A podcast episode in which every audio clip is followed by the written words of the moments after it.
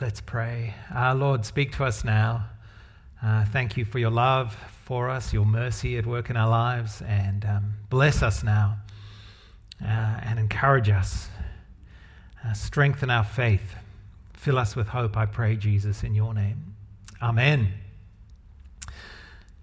So we're doing this series on the paradoxes of the Christian faith, and really what we're doing is working through most of the books of the Bible, looking at some of the paradoxes that emerge in that as we go. And today we're looking at this little book of Habakkuk, or if you're North American, Habakkuk, or if you want to put the emphasis on the last syllable, you could do Habakkuk. Habakkuk. This is the paradox of Habakkuk. God is predictably unpredictable. Or the other way to put it is, God is unpredictably predictable. Actually, the first way works better, which is another way of saying you can never really... The one thing you can know for certain about God's action in the world is what? That you can't know for certain what God's action in the world is going to be. And that's an important truth to grapple with. And what we're going to do as we look at this little chapter from Habakkuk is allow this text to do in us what it was originally written to do for the Israelites who received this prophecy, which is to build a resilient faith. And in God's providence and timing, it's no accident we came to this on a day like this in the middle of this crisis. It's all about building a resilient faith. The other way of putting it, I don't know if any of you read a few years ago, it's probably a guy called Nassim Taleb wrote a book called Black Swan. Anyone seen Black Swan? Anyone read it? Yeah, a handful of folk. Yeah, so and what it was about was Taleb was arguing that it's about how the world deals with the predictably unpredictable events, like the black swan event. Everyone thought there were only white swans in the world until they came to Australia and discovered, there's a black swan. Who would have thought, right? And so Taleb develops this idea that what we need in our culture is to become anti-fragile. And he looks at how economies and systems can become anti-fragile. And I thought Habakkuk is a great text to develop anti-fragile faith or resilient faith. And oh my goodness, don't we need that now? Who would have thought? Apart from anyone who's read any literature on public health over the last 20 years, you sort of knew in your head that the likelihood of an event like this was coming, and we'd all watched the movies, but now it's here and you go, well, what do we do with that? Well, you trust God and you love God and you rely on a faith that is anti-fragile, that is resilient, right? And so that's what's happening here, you see. This is a time of great challenge in Israel's life. Again, if you think back to last week, you've got the northern kingdom and the southern kingdom. You had this, the Assyrians had been the dominant world power for centuries. Their empire was waning. And what was happening was that the northern kingdom had gone off into exile. And Habakkuk is prophesying, and the first thing he does, and this book is an interesting sort of dialogue with God. How Habakkuk starts is complaining, as Anne read out.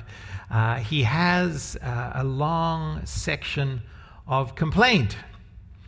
And this is what he says. Have a look on the screen. How long, Lord, must I call for help, but you don't listen? Or cry out to your violence, but you don't save.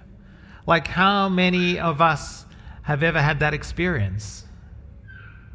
How many of us have had that experience where something's going on, you're in great difficulty, and you cry out to God, and you, God, help, and he doesn't seem to. That's a challenge right there, right? Hang on, someone's just jumped on. I've just got to admit them. I need to change the settings. Note to self, for next time, change settings to allow everybody to just join this chat. Hang on, I might be able to do that right now.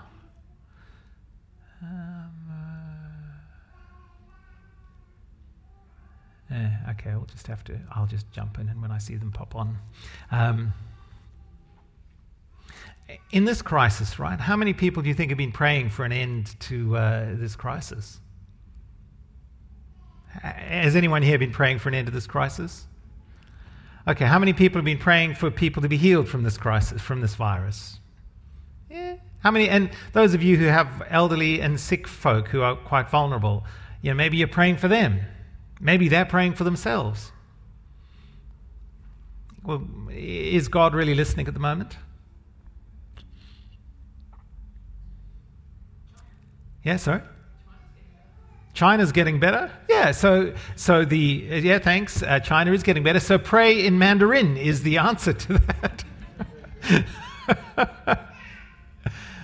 Well, he is listening, but sometimes it can feel very much like he's not. And that's what we've got to grapple with. And that's what this book grapples with. He looks at injustice. You make me look at injustice.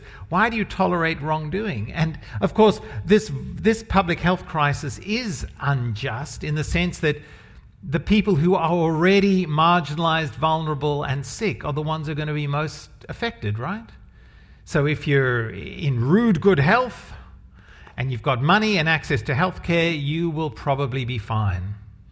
But the injustice is if you're poor or you're in a poor country and you're in poor health, even that will be taken away from you by this virus. So that's a problem. Destruction and violence are before me. There's strife and conflict abounds. By the way, the other useful thing about this book is it puts our own suffering in historic context. Human life is really, has been characterized for its entirety of its existence by suffering and hardship and violence and injustice. We have managed to enjoy, since the Second World War and maybe since 1989, a period of unbelievable prosperity and peace. Like, it's been extraordinary. We have faced no existential threats or no threats to the mass population in our developed countries since '89, and well, that we're aware of, you know, apart from asteroid strikes and accidental nuclear war, which are pretty substantial. But our experience has been life is basically prosperous and good and safe, and that's a historic anomaly, according to Scripture and history. So, now this is an issue. So what does God say? I mean, God is awesome, right? So this is God's answer. Oh, the other point to make that I meant to make here is that in the face of this, it's okay to complain and be honest with God. I like the way Jono started this morning. You know, he feels anxious. You know, well, okay, so he feels that's all right. I feel there have been many times in my life, and I don't feel it right now, where I felt really angry with God and disappointed with God. And you know what the Bible encourages? It encourages us to be like Habakkuk and take our issues with God up with God. We're not called to have a faith built on denial or minimization, like a faith that just pretends everything's okay and I'll love God as long as God makes my life great, and so if my life isn't great, I've just got to pretend it is and keep up the facade and make it all look good, and then somehow if I just do that long enough, everything will be okay. And you go, no, the Bible's full of people being brutally, realistically honest with God. God is big enough to deal with that, right? And our faith needs to be big enough to deal with that. Resilient faith that says, anti-fragile faith that says, God, I'm angry, I'm disappointed, I'm confused. And then God comes through with these great, I don't know if you've ever seen these verses. He says, look, I mean, this is a great promise, isn't it? Verse 5 of chapter 1. I don't know if you've seen this. This should be a worship song, right? Look at the nations and watch and be utterly amazed, for I'm going to do something in your days that you would not believe, even if you were told. What a great promise, eh? You go, yes, Lord, this is going to be amazing. This is a inspirational poster kind of text, isn't it? This is do a meme of eagles soaring over mountaintops sort of text, isn't it? This is a memorize to tell yourself in dark times kind of text, right? Right? You go, yes, Mark, that's what it is. Well, sorry? I muted them. Yeah, that's right. Come on, you people online, say something. I didn't mute all of you. But that would be quite good.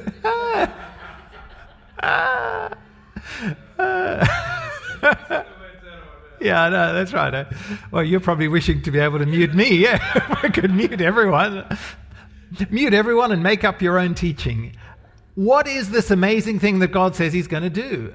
And this text is used out of context massively, because the thing God says he's going to do, this amazing thing he's going to do in answer to Habakkuk's complaint, is raise up the Babylonians to come and crush his people in judgment.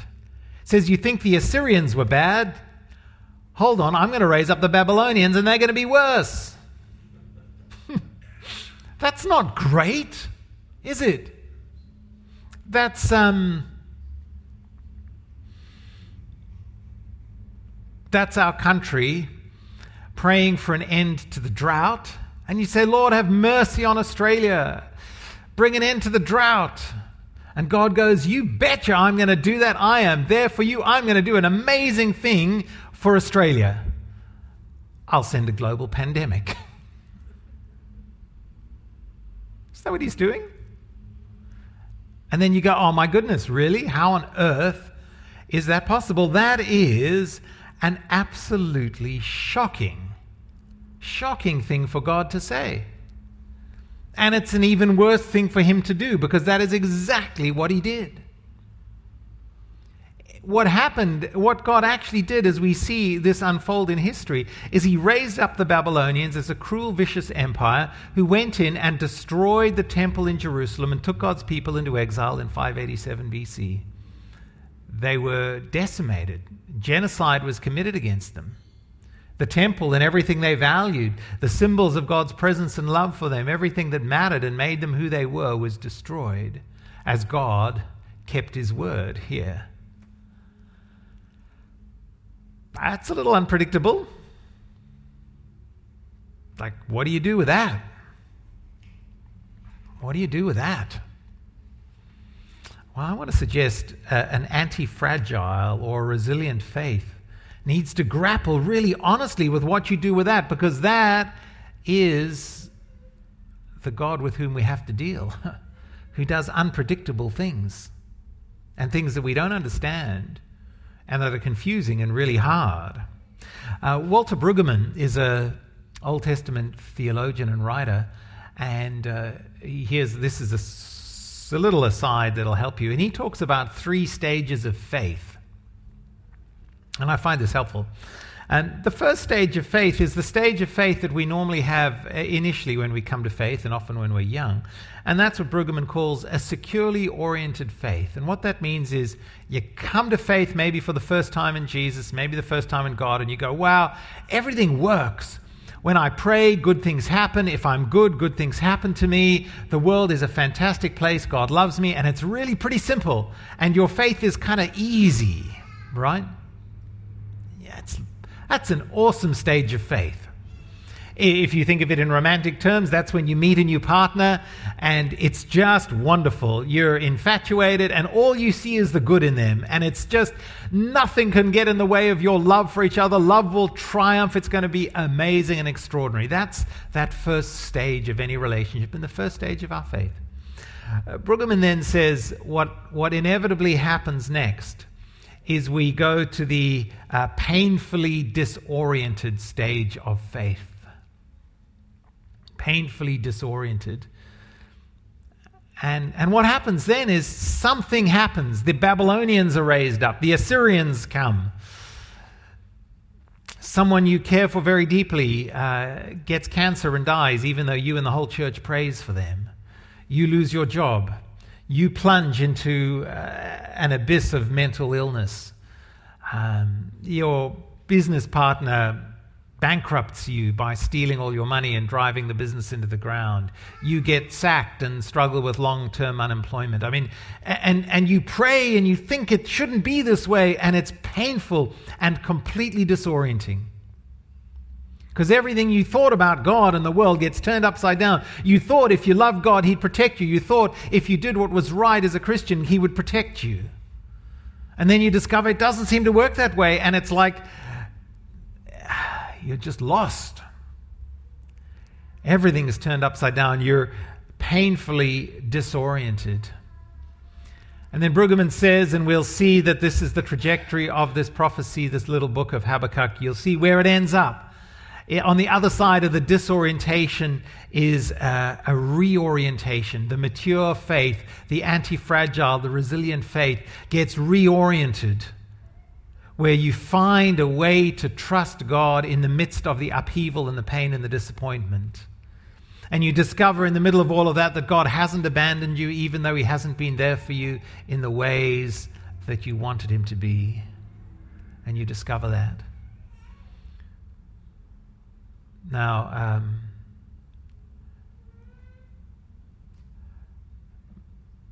why is it that some people get stuck in the painfully disoriented stage of faith? I don't know. And we all know people, and maybe you've been stuck there for years yourself. We know people who just get stuck there and they go, life doesn't work, it's too hard, I can't believe in God, and you end up bitter and dismissive of God, and maybe you're disengaged because it's all too hard and painful. And maybe you've been tempted to do that, though the fact you're here this morning maybe is a sign that you haven't. But we for sure all know people who have found that stage, they just get stuck. But we also know on the other side of that is a mature faith, a resilient faith, a faith that says, I've found a way to be reoriented with God in a way that is unshakable now. So, those are Brueggemann's stages of faith, and that actually plots the sort of the story of Habakkuk. So what does God give any advice? Because immediately after this, I mean, this is really encouraging. So verse 1 to 11, up to verse 11, he goes on and on and on to talk about how incredibly powerful the Babylonians were. So old Habakkuk goes, hang on, okay, so I'm still not sure. God, your own character shouldn't allow this to happen. He says, God, aren't you the everlasting one? You're the holy one. You'll never die. You've appointed them to execute judgment. You've ordained them to punish. But then he goes, hang on, how can this be? Why then, verse 13, do you tolerate the treacherous? Why are you silent when the wicked swallow up those more righteous than themselves? And he goes on through to verse 21, through to chapter 2, verse 1, talking about the problems he has with God. And then he finishes off, he goes, okay, hang on, I'm a prophet. I'm going to stand at my watch. I'm going to station myself at the ramparts. I'm going to stand there and I'm going to look to see what answer God will give me. And what answer I am to give to this complaint. Okay, so he says, I'm here, I'm waiting, God. Tell me what I should do. Right? Tell us what we should do. Now wait for it. Wait for it. What does God say you should do? Then the Lord replied. Wait for it. Then the Lord replied, write down the revelation, make it plain on tables so that a herald may run with it. For the revelation awaits an appointed time. It speaks of the end and will not prove false. Though it linger, wait for it. It will certainly come and will not delay. So, what God says is,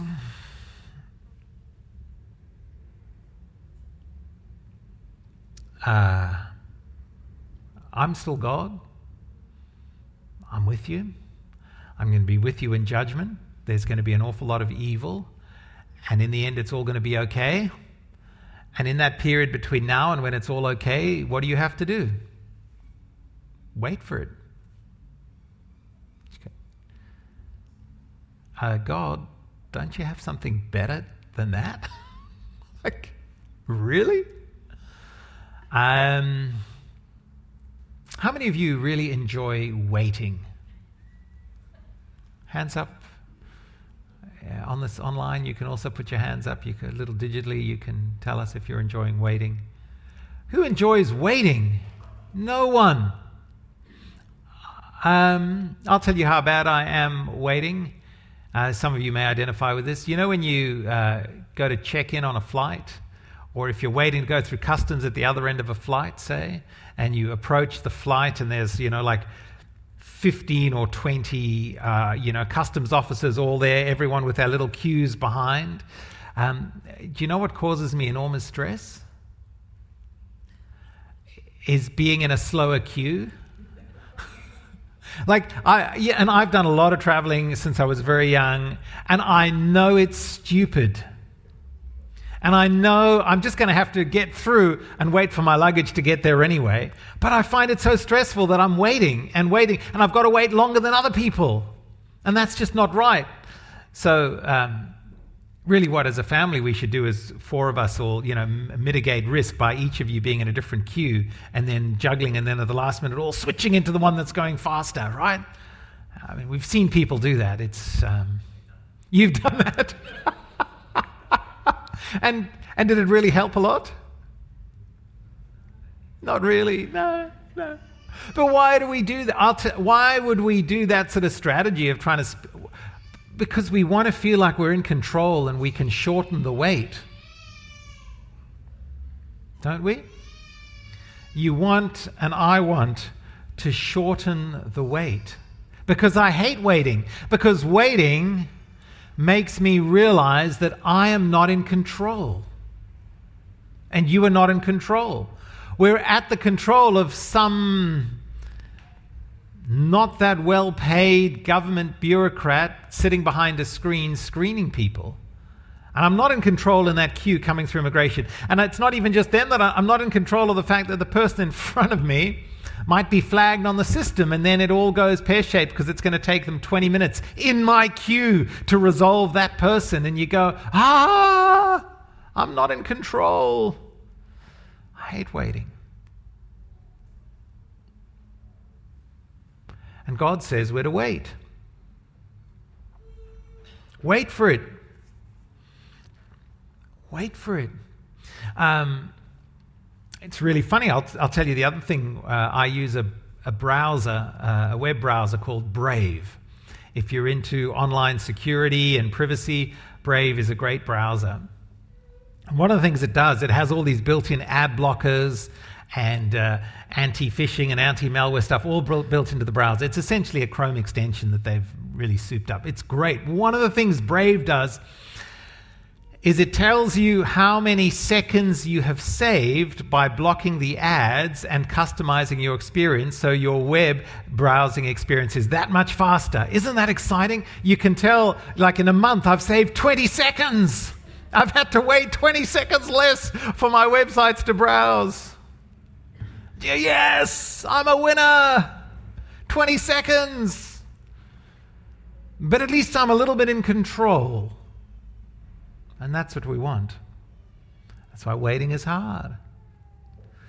Resilient faith, anti-fragile faith, is a faith that is able to wait with God in the gap between what He's promised and what He actually brings about. That's resilient faith. Says all kinds of stuff can be swirling and I can feel so out of control, but I have the ability to wait. In a culture that says we're all entitled to instant gratification, where immediacy, reducing latency, making everything happen by fractions of a second quicker, where these things are really good, it's hard to wait. I mean, this current virus situation highlights that. We're all waiting. What do we do? Well, you wait. What can you do? Not a lot.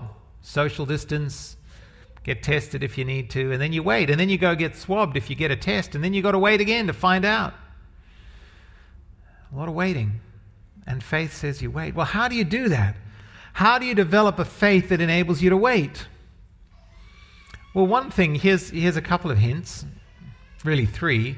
The first thing to do is in the disorientation of the waiting, realize that our experience of life is like a screenshot in a movie.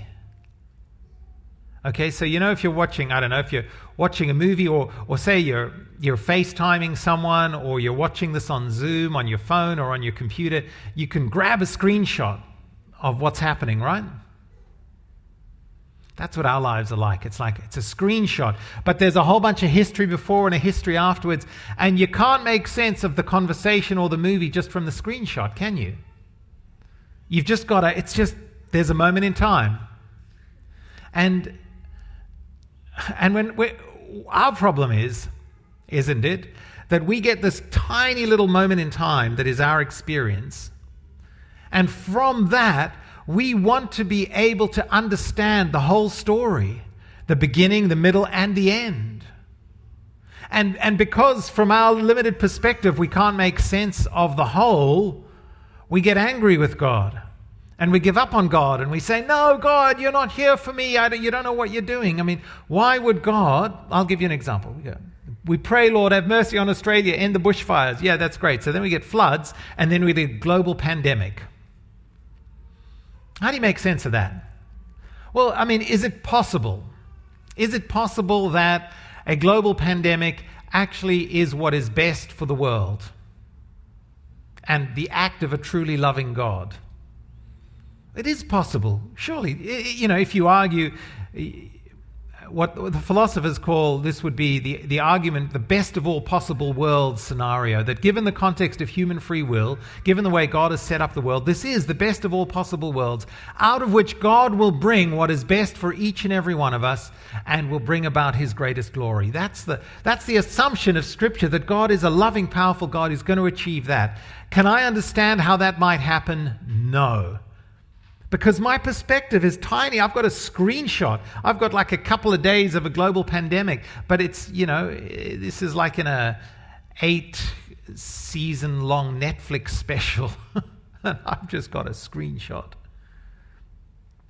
But in my pride, I want to understand everything. And we can't. So you have to wait. And you have to just sit with that. It's hard and it's uncomfortable. Okay, so how do you sit with that? Well, the second point is you sit with that because we have some idea of what's happened in the previous acts in the drama, we know a bit of the history. We can read the Bible and we go, this is how God has acted in time and space up to now.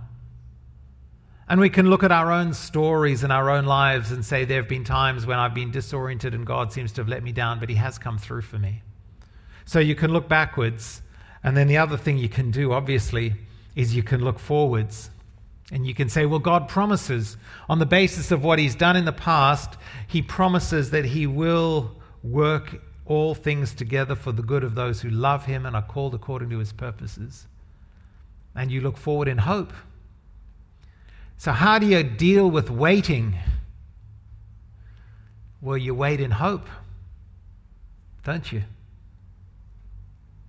Like, how do I deal with an immigration queue at an airport?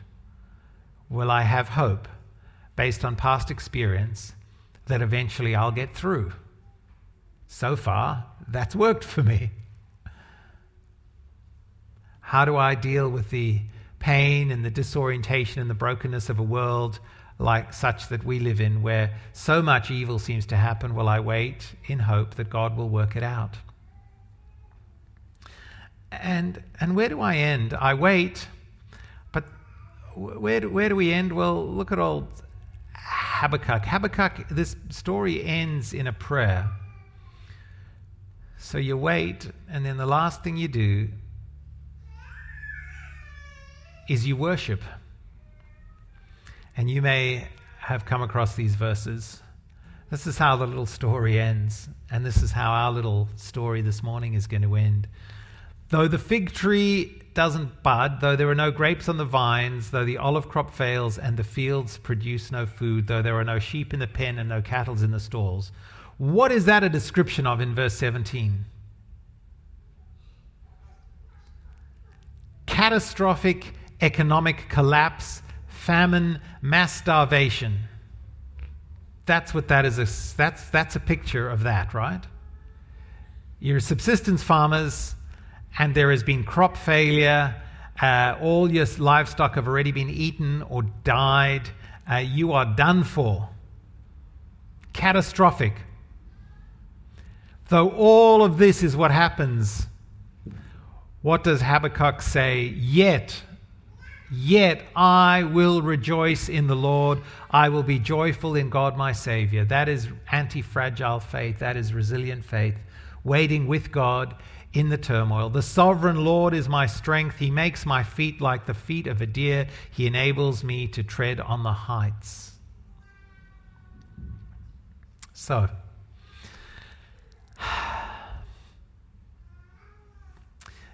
let us not waste this disorienting, painful, difficult time of pandemic. And in the waiting, let's not waste it, because let us learn and how to make the most of this opportunity by becoming women and men who can rejoice in the Lord and be joyful in our God and Savior, even in the midst of this. Notice the yet. He's not saying, it's not like this isn't bad. It's not based on denial. He's saying, yet in the middle of this, I will be this kind of person. I will rejoice. It's like a marriage vow. I've over the years done many weddings, and when you say, your wedding vow is, will you take this person to be your lawful wedded wife? Your lawful wedded wife. And the promise is not I do. What is the promise? I will. Ongoing, continuous tense, I will. There's a commitment. There's a stance that we take in the world that says, I will do this. And that's what he says, I will. It's not I do now, it's I will. I will from here going on forward, I will. So friends, I will. We will. Is it easy? No. Is it uncomfortable? Yes. Is it disorienting? Yes. Will there be plenty of challenges? Yes. Could it get a lot worse than it currently is? Yes. Is this pandemic the worst thing that will happen to you in your life and the greatest challenge to your faith? Probably not. Probably not. There's plenty of worse stuff that can and will happen and has happened to the vast majority of people throughout human history. And the stance of faith is to end up with Habakkuk. Yet I will rejoice in the Lord. I will be joyful in God my Savior.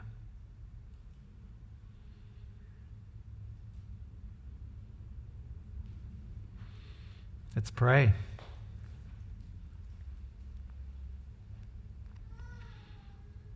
Our Lord and God, we thank you and praise you that you love us, that you care for us, that in all things you are our God. Thank you, Lord, that you're with us in this season of waiting for this particular crisis to pass.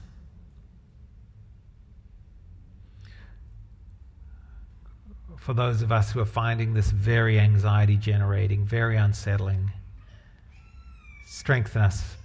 Pour your Holy Spirit into our lives right now and guide us as a community to be a spiritual family who support each other and lean into this crisis in such a way that it builds a resilient, anti-fragile faith where we can rejoice in you and find you to be our strength. And we ask all this in the mighty name of Yeshua HaMashiach, Jesus our Messiah. Amen.